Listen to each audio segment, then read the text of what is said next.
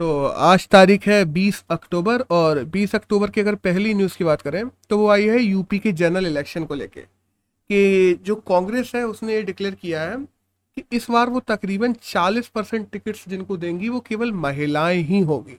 तो पहली बार ऐसा हुआ है देश में कि किसी नेशनल पार्टी ने ये कहा हो कि जो टिकट दिए जाएंगे या जो हम लोग लीडर्स को उतारेंगे किसी भी राज्य में वो चालीस परसेंट केवल महिलाएं होंगी। एक नेक्स्ट uh, न्यूज़ आई है मार्स विंगली uh, जो कंपनी है उसको लेके कि उसने क्या किया था ना, इंडिया से राइस को इंपोर्ट करवाया था। तो जब मार्स विंगली ने वो राइस अपनी सब कंपनी वेस्टओवर को दिए फ्लोर बनाने के लिए, तब वहाँ पे पता पड़ा कि वो राइस जो है वो जीएम राइस है, मतलब जेनेटिकली मॉडिफाइड राइस है। और Mars Wrigley by the way France की कंपनी है। तो सीधी सी बात है उन्होंने यूरोप में, तो हम देखते हैं जेनेटिकली मॉडिफाइड जितनी भी चीज़ें हैं वो बैन है, तो उन्होंने यूरोपियन कमीशन से कहा है कि ऐसी ऐसी चीज़ें इंडिया से आई हैं। और इंडिया ने इस चीज़ को साफ नकारा क्योंकि इंडिया में भी बैन है जेनेटिकली मॉडिफाइड राइस। इंडिया में केवल एक ही चीज़ है जो जीएम चलती है, वो, वो है जीएम कॉटन, बस दैट्स ऑल। अब ये किस वजह से पहुँचे, कैसे पहुँचे, इन सब पे तो जाँच होगी तभी पता पड़ेगा सही। अब हम बात करें ना कि इंडिया राइस कहाँ कहाँ एक्सपोर्ट करता है, तो इंडोनेशिया हुआ, रशिया हुआ, इटली हुआ, यहाँ हम लोग राइस एक्सपोर्ट करते हैं। जीएम क्रॉप्स की बात करें तो जेनेटिकली मॉडिफाइड कर दिया जाता है क्रॉप्स को, जिससे उनकी डिज़ायरेबल प्रॉपर्टीज़ चेंज हो जाती हैं, वो ज़्यादा समय तक सस्टेन करते हैं, या मान लो आ, उनकी प्रिजर्वेंस की क्वालिटीज़ बढ़ जाती हैं, उनकी ओवरऑल विटामिन, प्रोटीन्स, कार्बोहाइड्रेट्स, ये सब चीज़ें बढ़ जाती हैं उन उन क्रॉप्स में। बट उनका कितना गलत असर होता है शरीर पे, अभी तक इसके लिए रिसर्च पूरी तरीके से हुई नहीं है, इसलिए ज़्यादातर कंट्रीज़ जो है वो जीएम क्रॉप्स को बैन करके रखती हैं अपने आप। इंडिया में बात की जाए तो केवल बीटी कॉटन ही है जो अलाउड है। बाय द वे जो डीएम इलेवन मस्टर्ड है और बीटी ब्रिंजल है उसको भी अलाउ करने की बात की जा रही है। इंडिया में जीईएसी है, जेनेटिक इंजीनियरिंग अप्रेजल कमेटी, जो कि अप्रूव करती है कि इंडिया में कौन से जेनेटिकली मॉडिफाइड चीज़ें चलनी चाहिए, कौन सी नहीं चलनी चाहिए। उसको द्वारा केवल बीटी कॉटन को ही अप्रूव किया गया है आज तक, और बाकी की और भी चीज़ों की बात चलती रहती है। और हाँ, अगर हम इंटरनेशनली भी बोले ना तो जैसे यूएस की बात कर लो तो यूएस में केवल मेज है, सोया है, कॉटन है, शुगर कैन है, पपाया है, यही पांच चीज़ें हैं जो जीएम के द्वारा उगाई जाती हैं। और ज़्यादातर कंट्रीज़ में तीन चार से ज़्यादा फसलें जेनेटिकली मॉडिफाइड अप्रूवल है ही नहीं, और बेसिकली अगर ओवरऑल वर्ल्ड की बात करें तो ज़्यादातर जगह तो है ही नहीं कि कोई भी जेनेटिकली मॉडिफाइड को, ज़्यादातर अभी बच रहे हैं लोग उससे। एक नेक्स्ट uh, न्यूज़ की बात करें तो वह ये है इंडिया, इजराइल, यूएई और यूएस के नए क्वाड के बारे में कि ये चारों देश मिलकर एक नया क्वाड बनाने वाले हैं जिसको इकोनॉमिक क्वाड्रिलेटरल uh, नाम दिया गया है, जिससे ये लोग आपस में अपनी इकोनॉमिक जो चीज़ें चल रही हैं, आपस में लेन देन जो चलता है, इम्पोर्ट एक्सपोर्ट, उनको अगले तीन चार साल में सौ बिलियन डॉलर तक ले जाने की बात की जा रही है।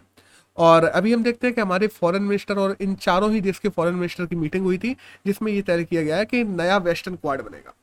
इससे पहले हम देखते हैं एक क्वाड और है जो ईस्टर्न क्वाड के रूप में जाना जाता है। हम लोग देखते हैं कि अभी एक नया क्वाड बना था जिसमें ऑस्ट्रेलिया है, जापान है, इंडिया, यूएस है। तो ऑस्ट्रेलिया और जापान की जगह इसराइल और यूएई आ गए। अब इस मीटिंग की बात की जाए तो इसमें केवल यही बात नहीं हुई, हम देखते हैं इंटरनेशनल सोलर अलायंस में इसराइल ने भी अपनी कर लिया कि ज्वाइन कर लिया है। वहीं हम देखते हैं कि फ्री ट्रेड एग्रीमेंट्स को भी लेके काफ़ी बातें हुई हैं। एक नेक्स्ट uh, न्यूज़ है भास्कर अब्दा को लेके।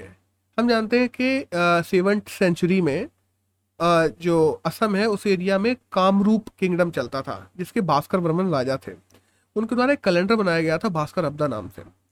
हाल ही में जो असम की गवर्नमेंट है उसने उस कैलेंडर को ऑफिशियल कैलेंडर के रूप में अपना लिया है। यह कैलेंडर बेसिकली सोलर सिस्टम पे बेस्ड है, जो सोलर सिस्टम और मून पे बेस्ड है, और ये पाँच सौ तिरानवे एडी से शुरू होता है। हम बात करें हमारे देश में और कौन कौन से कैलेंडर हैं तो हम देखते हैं विक्रम संवत है, जो विक्रम कैलेंडर हम लोग बोलते हैं वो छप्पन बीसी से शुरू होता है, जिससे हम देखते हैं हिंदुइज्म में ज़्यादातर जो पर्व मनाए जाते हैं वो इसी कैलेंडर बेस होते हैं। इस्लाम में हिजरी कैलेंडर है जो छह सौ बाईस एडी शुरू हुआ था जब मोहम्मद साहिब मक्का से मदीना गए थे तब। शक कैलेंडर भी है एक जो हमारे सरकारी कैलेंडर माना जाता है जो अठहत्तर एडी से शुरू होता है। और ग्रिगोरियन कैलेंडर तो है ही है जो ओवरऑल पूरी दुनिया में ज़्यादातर लोग मानते हैं। एक नेक्स्ट uh, न्यूज़ है यमन को लेके कि यमन में यूनिसेफ की एक नई रिपोर्ट आई है जिसके अनुसार हर रोज़ तकरीबन चार बच्चे मारे जा रहे हैं, और ये किस वजह से हो रहा है, उनकी सिविल वॉर की वजह से। हम लोग जानते हैं कि जैसे सऊदी है, ओमान है, इसके पास में है यमन, और यमन में हम देखते हैं पहले हूती जो ट्राइब होती थी उनका ही रूल होता था, जो कि सिया ट्राइब थी बाय द वे। फिर बाद में पावर शफल हुआ धीरे धीरे, सिया के बाद सुन्नी ने राज किया, फिर सियाओं के हाथ में राज आया। अभी सलेह थे जो दो हज़ार बारह तक वहाँ के प्रेसिडेंट थे। फिर अरब स्प्रिंग होती है और वहाँ पे हैती नए प्रेसिडेंट बनते हैं जो कि सुन्नी है। तो आपस में सिया सुन्नी की लड़ाई चलती ही रहती है वहाँ पे। और फिर हम देखते हैं कि ईरान जो है वो सलेह और हैती को पीछे से बैक करता था सऊदी अरेबिया के खिलाफ लड़ने में। तो इन सब चीज़ों के चलते हुए वहाँ के बच्चों पर बहुत गलत असर पड़ रहा है। और केवल बड़े ही नहीं मर रहे, वहाँ पे सिविल वॉर के चलते, सिया सुन्नियों की वॉर के चलते वहाँ पे बच्चे बहुत ज़्यादा मारे जा रहे हैं। तो यही सब आया है यूनिसेफ की नई रिपोर्ट में। एक नेक्स्ट न्यूज़ है भारतीय एयरटेल की आईक्यू वीडियो प्लेटफॉर्म को लेकर कि पचास से अलग अलग अलग अलग प्लेटफॉर्म है, जैसे नेटफ्लिक्स हो गया, अमेजॉन इंडिया हो गया, और हम देखते हैं कि अमेजॉन प्राइम हो गया, उसके बाद में बहुत सारे प्लेटफॉर्म थे, सोनी सोनी वीडियो हो गया। इन सबको एक प्लेटफॉर्म पर लेके आएगा भारतीय एयरटेल और आईक्यू वीडियो नाम से एक नया वीडियो स्ट्रीमिंग प्लेटफॉर्म लॉन्च करने वाला है। एक नेक्स्ट न्यूज़ है एमसीसी को लेके। मेलबर्न क्रिकेट क्लब जो है, श्रीनाथ और हरभजन, ये दो हमारे यहाँ के बॉलर्स हैं, उनको एमसीसी की लाइफ टाइम मेंबरशिप दे दी गई है। एमसीसी की बात करें तो सेवनटीन एटी सेवन में ये बना था और ज़्यादातर जो क्रिकेट के रूल्स हैं वो एमसीसी के द्वारा ही बनाए जाते हैं। एक नेक्स्ट न्यूज़ है टेबल टेनिस रैंकिंग को लेके कि हाल ही में जो टेबल टेनिस रैंकिंग जारी हुई है उसमें अंडर सेवनटीन में हमारी जो पायर हैं भारत के हैं वो उन्होंने नंबर वन पे आए हैं वर्ल्ड में, इंडिया पैडलर है वो। तो दैट्स ऑल। एक नेक्स्ट न्यूज़ है ये इंडियन एक्सप्रेस में आईआईटी दिल्ली को लेके कि हम देखते हैं centre for energy study department जो आईआईटी दिल्ली में काम कर रहा था एनर्जी के बारे में नए नए आर एंड डी करने के लिए, उसी को बढ़ावा देने के लिए आईआईटी दिल्ली के द्वारा एनर्जी इंजीनियरिंग का नया कोर्स लॉन्च कर दिया गया है। तो इंजीनियरिंग की जाएगी एनर्जी में, क्या एनर्जी कैसे प्रोड्यूस की जाए, एनर्जी को कैसे बढ़ावा दिया जाए, इन सबको लेके अब आईआईटी दिल्ली इंजीनियरिंग करवाएगा। एक नेक्स्ट uh, न्यूज़ है वर्ल्ड इकोनॉमिक आउटलुक को लेके जो आईएमएफ की रिपोर्ट आई है वर्ल्ड इकोनॉमिक आउटलुक की, जिसमें ये बताया गया है कि भारत में कोरोना से पहले तकरीबन चालीस करोड़ जॉब्स थी, ऑर्गेनाइज अनऑर्गेनाइज दोनों सेक्टर में मिला के। और अगर बात की जाए जिसमें गवर्नमेंटल जॉब्स की तो टू पॉइंट फाइव करोड़ है जो गवर्नमेंटल जॉब्स थी, मतलब तकरीबन नब्बे परसेंट लोग इन्फॉर्मल सेक्टर में ही काम करते थे। अभी कोरोना के बाद में हम देखते हैं पिछले आ, बात कर ले मार्च या अप्रैल से, तब से लेकर सितंबर अक्टूबर के बीच में तकरीबन ये घट के थर्टी नाइन करोड़ रह गई है, मतलब दो करोड़ से ज़्यादा तकरीबन जो जॉब्स हैं वो चली गई है मई से अभी तक में। और बात करें कि इंडिया के ज़्यादातर लोग किस काम ज़्यादातर जो जॉब्स वर्कर्स हैं वो किस में काम करते हैं, तो वो एग्रीकल्चर, फॉरेस्ट्री और फिशरी में ही काम करते हैं। नाइन्टी परसेंट जो ओवरऑल जॉब्स हैं और उसी रिलेटेड है या उसी में काम करते हैं। अब अगर बात करें ना फॉर्मल इनफॉर्मल में अंतर क्या होता है, फॉर्मल में हम देखते हैं लीव्स होती हैं, मेडिकल लीव्स होती हैं, उसके बाद में हम लोग देते हैं मेडिकल्स होते हैं, अलाउंसेस होते हैं, ये सब चीज़ें बहुत सारी बेनिफिट्स दिए जाते हैं फॉर्मल में। इनफॉर्मल में ये सब बेनिफिट्स नहीं होते हैं और जॉब सिक्योरिटी भी नहीं होती इनफॉर्मल में, कब भी निकाल दिया जाए, कभी जॉब है कभी नहीं है, बहुत सारी प्रॉब्लम्स हैं। एक नेक्स्ट न्यूज़ आई है निहांग सिख को लेके। अभी हम लोगों ने देखा सिंधु बॉर्डर पे जहाँ पे किसानों का आंदोलन चल रहा है वहाँ पे निहांग सिख के द्वारा एक आदमी को मार दिया गया था, ये सब चीज़ें रिपोर्ट में आई थी।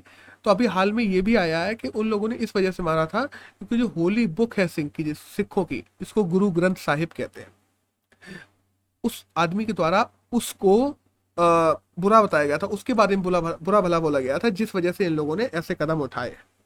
अब निहांग सिख आजकल न्यूज़ में है तो हमें जानना जरूरी हो जाता है ये कौन है। तो निहांग सिख बेसिकली सिखों की ही एक ब्रांच है जो गुरु गोविंद शाह सिंह के टाइम पे बनी थी, जिन्होंने निशांग करके एक सिख सिख की जो ट्राइब सुनाई थी और वही आगे जाके निहांग बन गए। हम देखते हैं कि बूढ़ा दल है, तामा दल है, बीड़ी चांद दल है, ऐसे अलग अलग दलों में डिवाइड है ये निहांग सिख। सिख पंथ की बात करें ना तो सिख पंथ को ये लोग बहुत ज़्यादा फोर्सफुली मानते हैं। और अहमद शाह अब्द अली के टाइम पर भी हम लोगों ने देखा था देखा था कि जो दीप सिंह थे उन्होंने एक पूरी टीम बनाई थी जिनमें निहांग सिख की ही टीम थी जिसको उन्होंने लीड किया था। बाद में हम देखते हैं ब्रिटिशर्स ने जब तक गोल्डन टेम्पल को अपने रूल में लिया नहीं लिया तब तक निहांग सिख ही थे जो जो टेम्पल को देखते थे, उसकी रख रखाव करते थे। और ओवरऑल बात की जाए ना कोड ऑफ कंडक्ट की, तो कोड ऑफ कंडक्ट जो सिखों का कोड ऑफ कंडक्ट है उनको ये लोग बहुत फोर्सफुली मानते हैं। निहांग सिख का अपना फ्लैग भी है और सरदई करके इनका एक पीने के लिए पेय पदार्थ भी है जो लोग ये पीते हैं। एक नेक्स्ट न्यूज़ आई है ग्लोबल पेंशन सिस्टम को लेकर कि ग्लोबल पेंशन सिस्टम की जो रैंकिंग है उसमें हम लोग तैंतालीस टोटल कंट्रीज़ में फोर्टीथ नंबर पे आए हैं। मतलब इंडिया में जो पेंशन की बात की जाए तो उसमें इंडिया बहुत पीछे ढकेलता जा रहा है। हम बात कर ले, हाल ही में सेंटर के द्वारा श्रम धन मानधन स्कीम लॉन्च की गई थी, जिसमें बात किया गया था कि जो अनऑर्गेनाइज सेक्टर में लोग काम करते हैं उनको तीन हज़ार रुपये मंथली पे दिया जाएगा साठ साल के बाद में। उसमें भी हम देखते हैं एनरोलमेंट लगातार घटता जा रहा है। काफ़ी पी एस यूस ऐसे हैं जो गवर्नमेंट के घाटे में चल रहे हैं, जैसे example B S N L की बात ले लो, तो बी एस एन एल के लोगों को सैलरी ही नहीं मिल रही ढंग से, तो पेंशन क्या देंगे। तो ये भी सीन्स हैं। इन्हीं सबके चलते हमारी ओवर, और हम देखते हैं सरकारी जो जॉब्स भी है ना, चाहे केंद्र की हो चाहे राज्यों की हो, उन लोगों ने भी पेंशन बंद कर दी है इंडिया में। तो ओवरऑल पेंशन में इंडिया धीरे धीरे करके रैंकिंग में पीछे जाता जा रहा है। नेक्स्ट न्यूज़ है ग्लोबल फूड सिक्योरिटी इंडेक्स को लेकर के, टोटल एक सौ तेरह कंट्रीज़ में हम लोग इकहत्तर नंबर पे आए हैं ग्लोबल फूड सिक्योरिटी इंडेक्स में। इवन दो पाकिस्तान पचहत्तर पे है, श्रीलंका सतहत्तर पे है और चाइना चौंतीस नंबर पे है एशिया में। बात की जाए ये इंडेक्स निकाला किस पे जाता है, खाने की affordability, availability, quality, safety, natural resources, हर चीज़ को ध्यान में रख के इंडेक्स निकाला जाता है। और इंडिया ने इसमें कोई राष्ट्रीय ग्रोथ किया नहीं है। प्रॉब्लम ये है दो हज़ार बारह में हम लोग बात करें चौवन पॉइंट पाँच पॉइंट पे थे हम लोग, आज हम लोग सत्तावन पॉइंट दो पॉइंट पे हैं, केवल दो ढाई पॉइंट आगे बढ़े हैं। वहीं हम बात करें पाकिस्तान नौ पॉइंट, श्रीलंका तकरीबन सात पॉइंट, चाइना तकरीबन साढ़े नौ पॉइंट से ज़्यादा नाइन पॉइंट सिक्स पॉइंट आगे बढ़ गया है। तो इंडिया को इन सब चीज़ों पर ज़्यादा ध्यान देने की ज़रूरत है। एक नेक्स्ट न्यूज़ है कुदुम्बाश्री प्लेटफॉर्म को लेकर के, केरल गवर्नमेंट के द्वारा कुदुम्बाश्री प्लेटफॉर्म बनाया जा रहा है। बाद में ये है क्या, कुदुम्बाश्री रिटेल स्टोर्स होंगी, केवल ऑनलाइन भी चलेंगी ये, ऑफलाइन भी बनाई जाएंगी। इनके द्वारा जो गवर्नमेंट पी एस यूस है केरल की राज्य सरकार के, उसके द्वारा बनाए हुए अलग अलग जो चीज़ें हैं वो लोग ऑनलाइन और ऑफलाइन दोनों तरीके से खरीद सकेंगे इस प्लेटफॉर्म पर जाके। एक नेक्स्ट न्यूज़ है प्रधानमंत्री फूड माइक्रो प्रोसेसिंग स्कीम। ये क्या है कि जैसे मान लो जो फूड माइक्रो प्रोसेसिंग करते हैं जो लोग, अलग अलग जगह पे हर डिस्ट्रिक्ट में कोई ना कोई ऐसा फूड तो होता है जो फेमस होता है, वहाँ के जो सेल्फ हेल्प ग्रुप है जो उनको बढ़ावा देना चाहेंगे, वहाँ के जो लोग हैं उन चीज़ों को और ज़्यादा बनाना चाहेंगे, तो गवर्नमेंट उनको इंसेंटिवाइज करेगी। गवर्नमेंट उनको चालीस हज़ार रुपये तक का लोन देगी, वो भी इंटरेस्ट फ्री लोन। तो इन सब चीज़ों को लेकर प्रधानमंत्री food micro processing scheme launch की गई है। एक नेक्स्ट uh, न्यूज़ है दिल्ली गवर्नमेंट के द्वारा जो लागू की गई है, वो है कि दिल्ली गवर्नमेंट ने एक नया पोर्टल बनाया है रोजगार बाजार टू पॉइंट ओ। ये पोर्टल क्या है, जो रिक्रूटमेंट दे रहे हैं लोगों को, मतलब जो जॉब्स दे रहे हैं ऐसे लोग और जिन्हें जॉब चाहिए ऐसे लोग, इन दोनों ये दोनों लोग एक प्लेटफॉर्म पे आ सकेंगे, वहाँ अपना डाटा डाल सकेंगे कि हमें ऐसी जॉब चाहिए या हमें ऐसा वर्कर चाहिए, और उनको मिलाने का काम एक ऐसा प्लेटफॉर्म बनाया गया है जहाँ पे रिक्रूटर और रिक्रूटमेंट जिसको चाहिए वो, जॉब जिसको जो दे रहा है और लेने वाला, दोनों के लिए एक समान पोर्टल बनाया गया है जिससे सही आदमी को सही जॉब और सही टाइम पे मिल सके। जैसा इसमें ऑर्गेनाइज सेक्टर और इनफॉर्मल सेक्टर दोनों की ही जॉब्स होंगी, ऐसा नहीं कि केवल एक पर्टिकुलर की। एक आ, जो नेक्स्ट न्यूज़ है वो आई है यू आई डी आई की, जो यूनिक आइडेंटिफिकेशन डाटा अथॉरिटी हम लोग देखते हैं ऑर्गेनाइजेशन है। ये बेसिकली दो हज़ार सोलह में बनाई गई थी, मिनिस्ट्री ऑफ इंफॉर्मेशनल टेक्नोलॉजी के अंतर्गत काम करती है। इसके द्वारा इंडिया में एक हैकाथॉन चलाया जाएगा दो हज़ार इक्कीस में, तो U I D A I hackathon दो हज़ार इक्कीस नाम से। ये क्या है कि लोगों में अभी तक आइडेंटिटी को लेकर प्रॉब्लम्स है, लोगों में अवेयरनेस नहीं है कि अभी मान लो कोई आम आम बनता आता बंदा आता है, बेवकूफ़ बना लेता है, उनके पैसे लेके चला जाता है और लोग किसी को भी अपनी आइडेंटिटी दे देते हैं। तो ऐसे ना दें लोग, ऐसे लोग अपनी आइडेंटिटी किसी को भी उपलब्ध ना करवाएं जिससे वो बाद में फ्रॉड हो जाए उनके साथ में। तो इन्हीं सब चीज़ों को लेकर लोगों में अवेयरनेस बढ़ाने के लिए ये हैकाथॉन शुरू किया गया। एक नेक्स्ट uh, न्यूज़ है जियो स्पेशल एनर्जी मैपिंग को लेके कि geospatial energy map of India launch कर दिया गया है नीति आयोग के द्वारा, जिसमें बेसिकली क्या बताया जाएगा कि अलग अलग जगह, जैसे मान लो यहाँ पे कोल ज़्यादा है, यहाँ पे पेट्रोलियम ज़्यादा है, यहाँ पे मैग्नेट ज़्यादा है, यहाँ पे हेटराइट ज़्यादा है, यहाँ पे टेट्रियम ज़्यादा है, तो इन सबको एक मैप बनाया जाएगा जो लाइव टाइम मैपिंग करेगा, और जिससे लोगों को पता पड़ पाएगा कि इंडिया में कौन सा खनिज कहाँ ज़्यादा पाया जा रहा है और कहाँ कितना उत्सर्जन किया जा रहा है हर चीज़।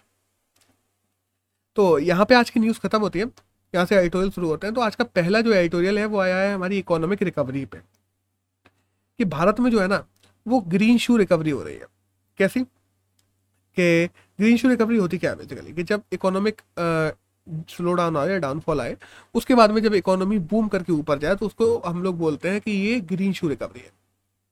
तो इंडिया में इकोनॉमिक रिकवरी शुरू हो रही है, भारत में इन्वेस्टमेंट का माहौल फिर से पैदा हो रहा है। हम देखते हैं अगर दो हज़ार उन्नीस के भी जुलाई सितंबर से हम लोग कंपेयर करें तो इस साल हम लोगों के पास में ज़्यादा इन्वेस्टमेंट आ रहा है। फोर्टी और ये ओवरऑल इन्वेस्टमेंट है forty nine percent private investment है, जो कि एक बहुत अच्छी चीज़ है। हम देख रहे हैं गवर्नमेंट सेंट्रल गवर्नमेंट भी बहुत इंफ्रास्ट्रक्चर में इन्वेस्ट कर रही है लगातार, और इंफ्रास्ट्रक्चर अच्छा बनेगा तो निवेश को सस्टेन करने में भी फ़ायदा मिलेगा।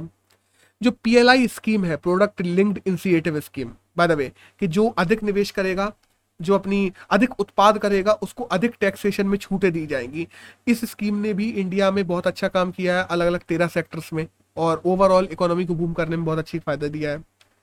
गवर्नमेंट डिस इन्वेस्टमेंट भी बहुत अच्छे तरीके से कर रही है, क्योंकि देखो गवर्नमेंट ने पहले ही कह दिया था कि हम लोग व्यापार क्षेत्र में नहीं देना चाहते, हम रेगुलेट करेंगे बट हम व्यापारी नहीं बनना चाहते। गवर्नमेंट का काम ये नहीं है कि वो व्यापार करे, तो उस चीज़ को भी गवर्नमेंट बहुत अच्छे तरीके से कर रही है, और डी इन्वेस्टमेंट करके गवर्नमेंट ऑलमोस्ट हर सेक्टर से बाहर निकल रही है। अभी हम लोगों ने देखा टाटा टाटा को भी बेच दिया था, और टाटा को एयरलाइंस दे दी गई है। उसके बाद मोनेटाइजेशन पाइपलाइन स्कीम लेके आएगी, जिसमें छः लाख करोड़ के अलग अलग जो पी एस यूज हैं उनको बेचे जाएंगे। तो ये सब चीज़ें भी चल रही है। फिर हम देखते हैं कि टेलीकॉम सेक्टर से में भी रिफॉर्म लिए जा लाया जा रहा है गवर्नमेंट के द्वारा। जो ए जी आर वगैरह था, जो वोडाफोन आइडिया पे है या एयरटेल पे है, उनको भरने के लिए समय दे दिया गया। टैक्सेशन में जो टैक्सेशन टेररिज्म चल रहा था, एक तरीके से जो रेट्रोस्पेक्टिव टैक्सेस वसूले जाते थे, उनमें रिफॉर्म लाया गया। Foreign trade free trade agreement किया जा रहा है यूएसए, यूके, ऑस्ट्रेलिया, इसराइल, और हम देखते हैं ईयू से हम लोग कर रहे हैं। मतलब ओवरऑल सस्ती दरों पर चीज़ें कर रहे हैं, सस्ते जो हाँ। जैसे बैंकों के इन्वेस्टमेंट की बात की जाए तो बैंक की जो जिस रेट पे इंटरेस्ट देती थी लोगों लोगों लोगों को, जिस इंटरेस्ट पे लोगों को लोन उपलब्ध करवाती थी, वो भी कोरोना काल से कम ही चल रहा है। और कल या परसों में हमारे जो फाइनेंस मिनिस्टर है और गवर्नर है, उन दोनों का ही, आरबीआई गवर्नर और हमारे देश के फाइनेंस मिनिस्टर, दोनों का ही वक्तव्य आया है कि भले ही कुछ भी हो जाए, जो कोरोना काल की जो चीज़ें चल रही हैं, जो हम लोगों ने इंसेंटिव दिए हैं, जो फ़ायदे दिए हैं लोगों को, वो फ़ायदे लोगों को मिलते रहेंगे। ऐसा नहीं है कि अभी हम लोग बंद कर देंगे। हाल में गवर्नमेंट ये चाहती है कि इकोनॉमिक बूम आए देश में, और वो बूम लाने के लिए ये फ़ायदों को हम लोग, ऐसा नहीं है कि कोरोना काल में जो इंटरेस्ट घटा दिए थे वो एकदम से बढ़ा दे, नहीं, अभी ये चलते रहेंगे। तो ओवरऑल गवर्नमेंट कोशिश कर रही है, जो केस शेप रिकवरी हो रही है इंडिया की, कुछ कुछ सेक्टर एकदम ऊपर जा रहे हैं, कुछ सेक्टर एकदम नीचे, उसको वी शेप में बदला जा सके और ओवरऑल इकोनॉमी बूम करे, और जिसके लिए सरकार अच्छे काम कर भी रही है। तो दैट्स ऑल, यही था जो इस एडिटोरियल में था। एक नेक्स्ट एडिटोरियल आया है सोलर पैनल्स को लेकर। देखो इस एडिटोरियल में क्या है, हम बात करते हैं तमिलनाडु गवर्नमेंट की। तो तमिलनाडु में हुआ क्या है, हम देखते हैं कि ओवरऑल इंडिया में तमिलनाडु नंबर वन पे पहुंच गया है, जो सोलर पावर में सबसे अच्छा काम कर रहा है। तकरीबन चार हज़ार चार सौ मेगावाट एनर्जी की बात की जाए तो तमिलनाडु गवर्नमेंट प्रोड्यूस कर रही है। उसका by the way potential Tamil Nadu का two point seven lakh solar power energy को प्रोड्यूस करने का है, two point seven lakh megawatt को, बट अभी फोर थाउज़ेंड फोर हंड्रेड कर रही है, और लक्ष्य रखा गया है कि दो हज़ार तेईस तक नौ हज़ार मेगावाट पे पहुंचाएंगे, और जिस हिसाब से वो लोग काम कर रहे हैं वो लोग पहुंचा भी लेंगे। तो ओवरऑल तमिलनाडु धीरे धीरे करके कैपिटल बनता जा रहा है सोलर पावर का, अच्छी बात है। लेकिन अब यहाँ पे मेन बात करते हैं जो हमारे एग्जाम के लिए ज़रूरी है। इसमें आया सोलर पावर, सोलर पैनल्स के बारे में कि सोलर पैनल्स कैसे कैसे प्रकार के होते हैं, वो कैसे कैसे काम करते हैं। देखो सोलर पैनल अलग अलग जनरेशन के हैं, first generation, second generation, third generation, फिर उसके बाद में और भी रिसर्चेस हुए हैं, उन सब पे ही अपन लोग बात कर ले रहे हैं। तो फर्स्ट जनरेशन सोलर पैनल, जिनका पूरे देश में ही सबसे ज़्यादा यूज किया जाता है, ये बेसिकली सोलर हम लोग देखते हैं सिलिकॉन से बनते हैं, और ये भी चार प्रकार के होते हैं। एक तो हम देखते हैं कि मोनोक्रिस्टलाइन सिलिकॉन सोलर पैनल्स होते हैं, मोनोक्रिस्टलाइन सेल से बनते हैं, इसमें एक ही प्रकार की केवल सिलिकॉन से ही बनते हैं ये, और ये तकरीबन तकरीबन सूरज से आने वाली जो ऊर्जा है उसका चौबीस परसेंट कन्वर्ट कर देते हैं इलेक्ट्रिसिटी में। सेकंड नंबर पे आते हैं पॉलीक्रिस्टलाइन। ये क्या करते हैं, इनमें सिलिकॉन तो है ही है, सिलिकॉन के साथ साथ में सिलिकॉन को अलग अलग तरीके से यूज किया गया है, जिससे इनकी, देखो थोड़ा कम यूज किया गया सिलिकॉन को, और अलग तरीके से यूज किया जाता है, जिससे ओवरऑल एफिशिएंसी इनकी चौबीस परसेंट घट के बीस परसेंट बीस परसेंट रह जाती है।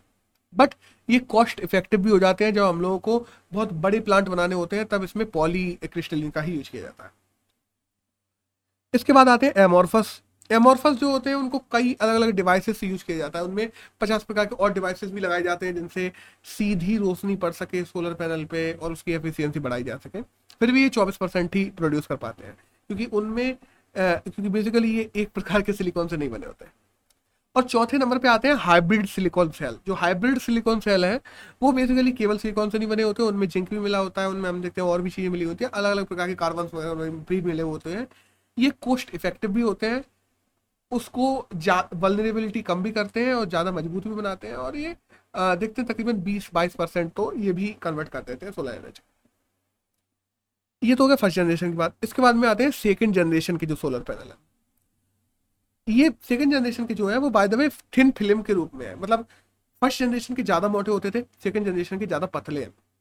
और इन फिल्म्स को एक के नीचे एक के नीचे एक लाइन से लगा दिया जाता है, जिसमें प्लास्टिक का भी यूज किया जाता है कि कैडमियम टेडमाइट नाम की प्लास्टिक का प्रकार है, उसका भी यूज किया जाता है, जिससे इनको लाइंस लगाया जाता है। और बाद में ये सिलिकॉन सेल कंपेरेटिवली अगर फर्स्ट जनरेशन की बात करें तो उससे ज़्यादा एनर्जी निकाल के देते हैं, तकरीबन तीस परसेंट वो कन्वर्ट कर देते हैं। तीस परसेंट ऊर्जा सूरज से आ रही है उसको इलेक्ट्रिसिटी में कन्वर्ट कर देते हैं। थर्ड जनरेशन की बात करें तो देखो, थर्ड जनरेशन तो इंडिया कभी नहीं यूज कर सकता, ना ही और देश, बेसिकली बाद में यूज कर सकेंगे, लेकिन अभी अमेरिका का इस पर पेटेंट है। तो हम लोग बात करें, इसमें तो सिलिकॉन का यूज ही नहीं किया जाता है, इनमें प्रोवोस्काइट का यूज किया जाता है, नैनो क्रिस्टल्स का यूज किया जाता है, टाई सैनिटाइज का यूज किया जाता है। इन सब चीज़ों से बनाई जाती है क्या, सोलर एनर्जी को इलेक्ट्रिसिटी एनर्जी में कन्वर्ट किया जाता है, और ये तकरीबन तकरीबन पचास परसेंट एनर्जी को कन्वर्ट कर देता है। अब लेकिन हाँ, बाय द वे ये महंगे भी पड़ते हैं। और इसके बाद में जो अभी लास्ट की बात करें तो अभी रिसर्च चल रही है, जैसे कहा जा रहा है कि फ्यूचर में क्वांटम डॉट सल्फाइड को यूज किया जाएगा, जो कि तकरीबन साठ परसेंट एनर्जी को कन्वर्ट किया करेगा। फिर क्वांटम डॉट पीवीएस को यूज किया जाएगा, जो तकरीबन छियासठ परसेंट एनर्जी को, सोलर एनर्जी को कन्वर्ट कर देगा इलेक्ट्रिसिटी एनर्जी में। तो अगर ये सारी चीज़ें की गई तो बहुत अच्छी बात है। बेसिकली हमें बेसिकली हमें यहाँ पे यही जानना जरूरी था कि सोलर पैनल्स कैसे काम करते हैं, सोलर पैनल्स क्या होते हैं, उनकी जनरेशन क्या क्या है, और एग्जाम के लिए इतना ही जरूरी है। लेकिन अगर बात कीजिए ना, जरूरत है इन सब में और ज़्यादा इनोवेशन करने की, जरूरत है इन सब में और ज़्यादा आर एंड डी करने की, जिससे जो ज़्यादा एफिशिएंट पैनल है उनको भी कॉस्ट इफेक्टिव बनाया जा सके। इससे क्या होगा ना, सीधी बात अपन लोग रिन्यूएबल एनर्जी रिसोर्सेज पे जाएंगे तो ओवरऑल को, कोयले का कंजप्शन की बात कर लो, और कंजप्शन की बात कर लो, कार्बन एमिशन की बात कर लो, कम होगा। और वो तो है ही कि जो क्लाइमेटिक चेंज चेंजेस आ रहे हैं उनसे भी हमें बचने में मौका मिलेगा, और हमारे पास में एक नया स्रोत होगा जिसका हम यूज करके अपनी ओवरऑल एनर्जी कंजप्शन की डिमांड को पूरा कर पाएंगे। तो अगर आज की बात करें बीस अक्टूबर की, तो यही करंट था जो हमारे एग्जाम के लिए जानना जरूरी था। That's all.